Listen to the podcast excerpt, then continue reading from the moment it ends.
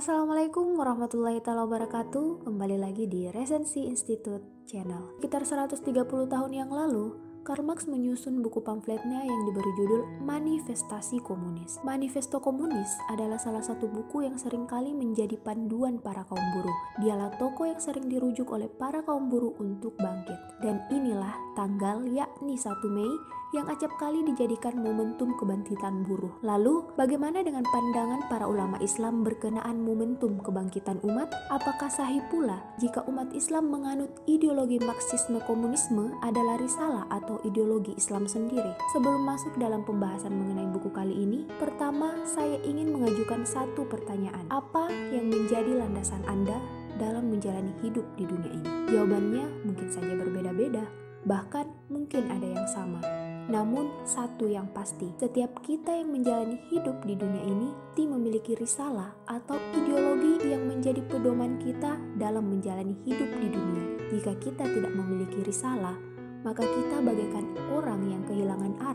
atau seseorang yang berjalan tanpa tujuan. Disadari ataupun tidak, setiap dari kita yang hidup di dunia ini memiliki ideologi dalam menjalankan hidup, karena hal itu adalah suatu keniscayaan. Sebagaimana dijabarkan dalam buku Risalah Tuna, karya Muhammad Bakir As-Sadar yang merupakan buku cetakan kedua yang diterbitkan pada tahun 2014 oleh Raushan Fikar dengan 16 bab pembahasan yang mengenai manusia dengan berbagai masaf ideologinya dan bagaimana pemikiran pemikiran-pemikiran Barat yang senantiasa memberikan doktrin dan kesamaran atas ideologi Islam yang merupakan ideologi universal. Awalnya, buku ini merupakan artikel-artikel berkesinambungan di majalah Al-Adwa Al-Islamiyah yang diterbitkan oleh para ulama di Najaf Al-Ashraf Abad ini informasi semakin mudah diakses dari berbagai lini, sehingga semakin mudah bagi mereka yang ingin memisahkan umat Islam dengan agamanya untuk mempengaruhi mereka melalui pemikiran dan pemahaman. Umat Islam sebenarnya tidak kekurangan prinsip untuk terhindar dari berbagai pengaruh luar, namun hanya satu hal yang perlu menjadi perhatian kita bersama. Muslim telah memiliki ajaran yang benar dan beriman terhadapnya. Pertanyaan kemudian, apakah semua umat Islam telah paham tentang ajarannya? Kurangnya pemahaman terhadap apa yang diimani akan membuat umat gampang goyah mengenainya. Terlebih lagi, begitu banyak doktrin yang coba dibangun kaum luar untuk eksistensi mereka dan perpecahan umat Islam. Sehingga kita sebagai bagian darinya harus senantiasa membangun pemahaman dan pemikiran yang kokoh atas apa yang kita imani. Hal ini dimaksudkan agar rasa persaudaraan antar umat semakin erat di era propaganda yang dapat muncul dari lini mana pun.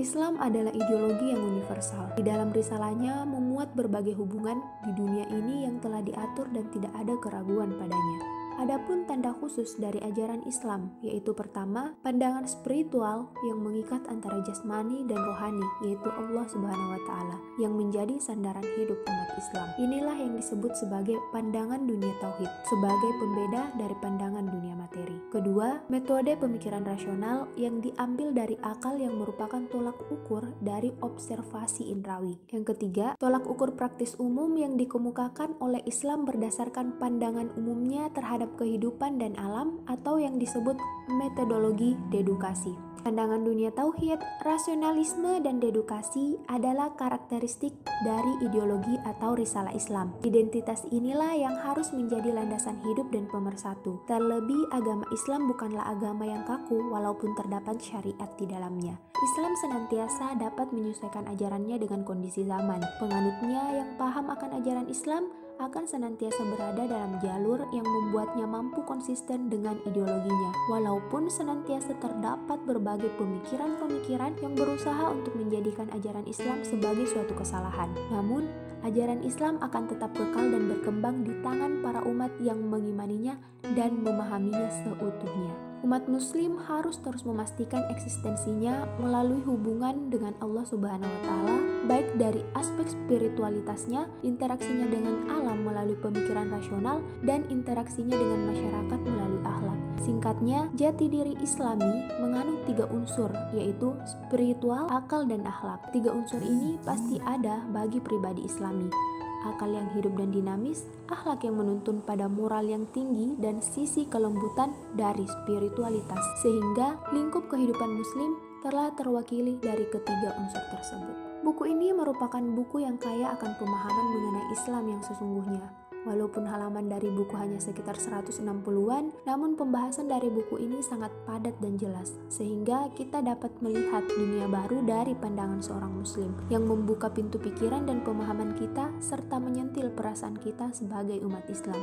Buku ini direkomendasikan khusus untuk anak muda saat ini dan umat Islam secara umum tentunya, agar hijrah kita bukan sekedar hijrah penampilan, melainkan utuh dengan hijrah pemikiran Bahkan kata hijrah atau berpindah pun tidak tepat, melainkan kembali kepada risalah Islam yang sesungguhnya. Hanya dengan spiritualitas, akal, dan akhlak dapat mengembalikan risalah kebangkitan umat Islam. Wahai umat Islam seluruh dunia, bersatulah. Ada pertanyaan?